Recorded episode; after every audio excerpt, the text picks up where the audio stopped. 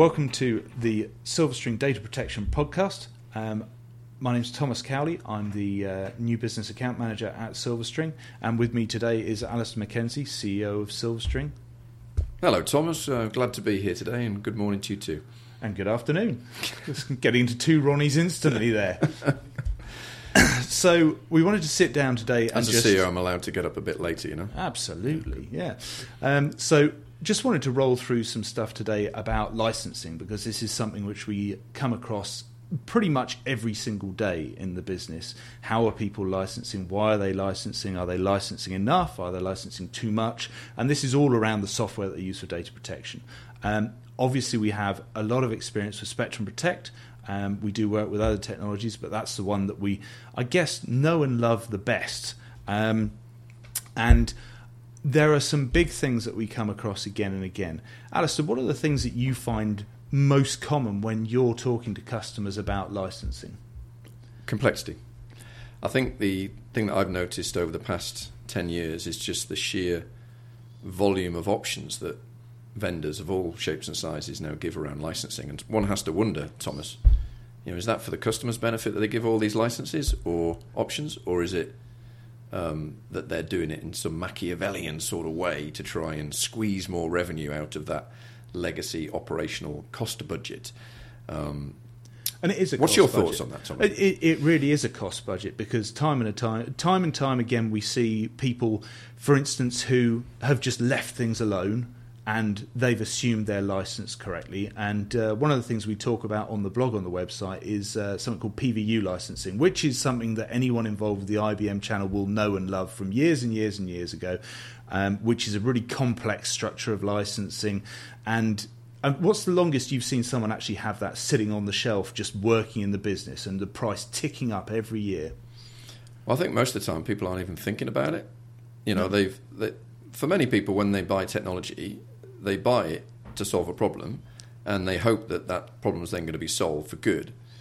What they underestimate is, yeah, sure, they buy the technology, they buy some software, or they buy some hardware. They know they've got to administer it, but they don't expect to have to employ one person or an army of people just to keep on top of the basic vendor license management. I think that's what's you, know, you ask me what do what's the overwhelming word or concern that people have around licensing? It's frustration.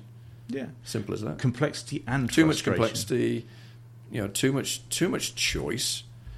And again, is that choice a good thing, or is actually you know is it a vehicle for vendors to confuse the customer in order to you know get better deals out of the customer, Hmm. squeeze more of that operational budget?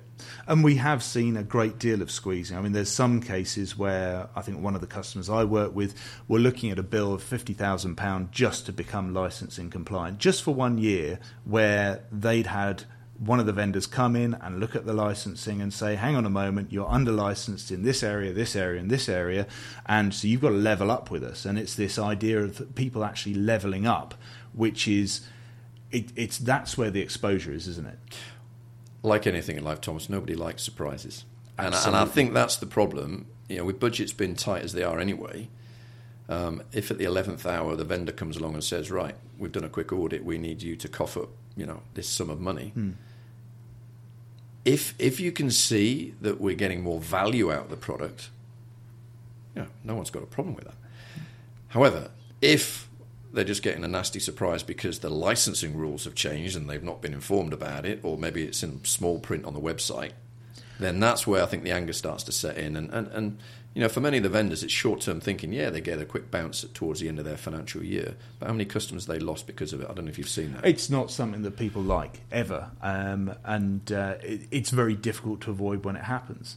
And I think the risk that customers take is that they really they make an assumption that what they licensed for previously is correct. And IT changes so quickly today that we find ourselves so often in a position where people are not licensed correctly, and there are different models out there that would suit them better and cost, cut cut costs hugely because some of the deals you've worked on in terms of sticking as it is and renewing or buying stuff and this is another thing which is interesting either sticking with what they've got renewing or alternatively buying stuff versus renting stuff for licensing uh, the costs are quite dramatically different aren't they Well, I think yes, they are different. But one of the things I like about renting is you do get a bill every month, and that bill forces you to think, "What have I got? Am I getting value for this?" Whereas when you buy up front, you could be buying potentially for the next three or five years.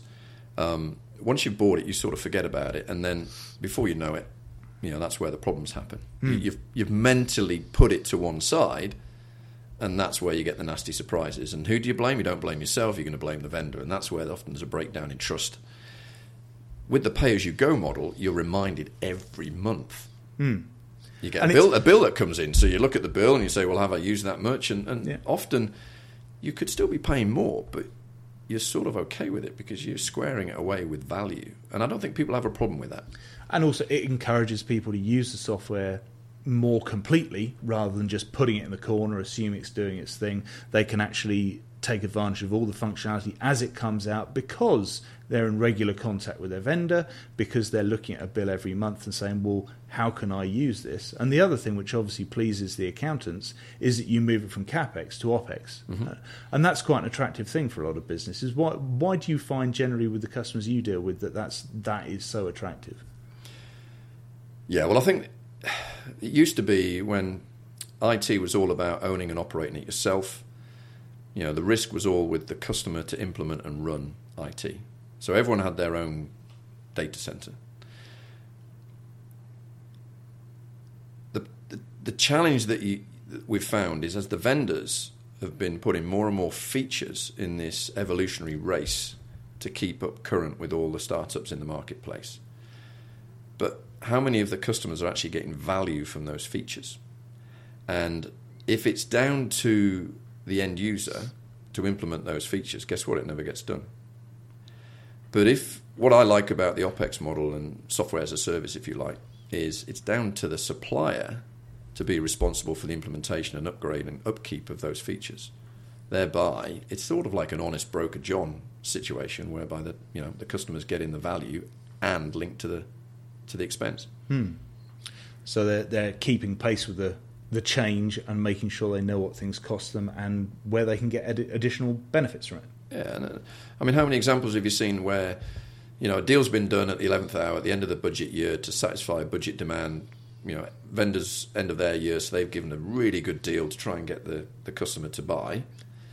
The product then doesn't get implemented because there's other projects are in the go, and before the projects, the software or the hardware is even implemented, the customer's faced with a maintenance bill for the second year before it's even started. Um, And that's even more common when people actually cut three year deals because they'll cut the deal in the first year and then there'll be two years which are maintenance free in effect because they've paid for it all up front.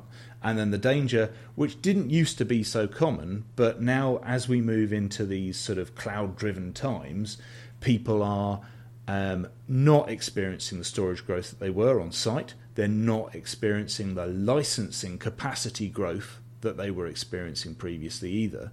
So all of a sudden, if they bought, say, two petabytes three years ago, they get to the fourth year, they're only using what 800 terabytes, that two petabytes that they thought they might grow into, and out of the back of that, you have a massive bill because you've slipped off the end of the big deal that was cut, and that licensing becomes very expensive. So, I think just to kind of round this up in three Yeah. points. Um, it's a big topic. it is, it is. And this is why we've got that blog on the website 10 ways to license Spectrum Protect. And that's not all. Great segue. This is this is where the, it, it gets even more complex, and it's one of the reasons that we do have absolute licensing experts on board the team who are able to look at this and cut through the uh, the vendor guff to make sure that they're actually you know finding out the right the right licensing that's the right shape for their business now and in the future. And as you said, that licensing we talked about the uh, the rental agreements one is very persuasive. So to round this up into three things: one, make sure you're compliant because no one likes surprises at the end of the year except sometimes vendors, but that's not in the customer's best interest. And unless we're there for the customer's best interest, we're no one at all. Um, two, don't assume your licensing is correct now. What was cut three years ago as a deal might not be right. There might be now. better deals on- on it, yeah. Absolutely, absolutely, yeah. Um, and then number three, just be aware of different models. I mean, in this discussion, which is only ten minutes, we talked about PVUs from back in the day with IBM. Capacity. Capacity, we've talked about mm-hmm. OPEX rental User licenses. Based, yeah. And also buying those licenses as well. So there's kind of three key points to just think about this. If you are coming to the end of a licensing term, it happens generally for most people once a year, unless they've cut a long term deal. Um, don't be afraid to come and have a chat with us, talk about your deepest, darkest licensing issues, problems, concerns, and whether you're getting value from your licensing. And uh, please get in contact with us on the Silverstring website, or alternatively, look us up on LinkedIn. Uh, most of us have profiles there, and we have people who would be delighted to have a chat to you about what can seem like a very daunting, complex, and frustrating subject, which is software licensing. In this case, specifically for data protection. So, this has been Alistair McKenzie, CEO of Silverstring. Thank you, Thomas. And Thomas Cowley uh, from Silverstring uh, on the uh, Silverstring Data Protection Show. Thank you very much for listening. We'll be back to you soon.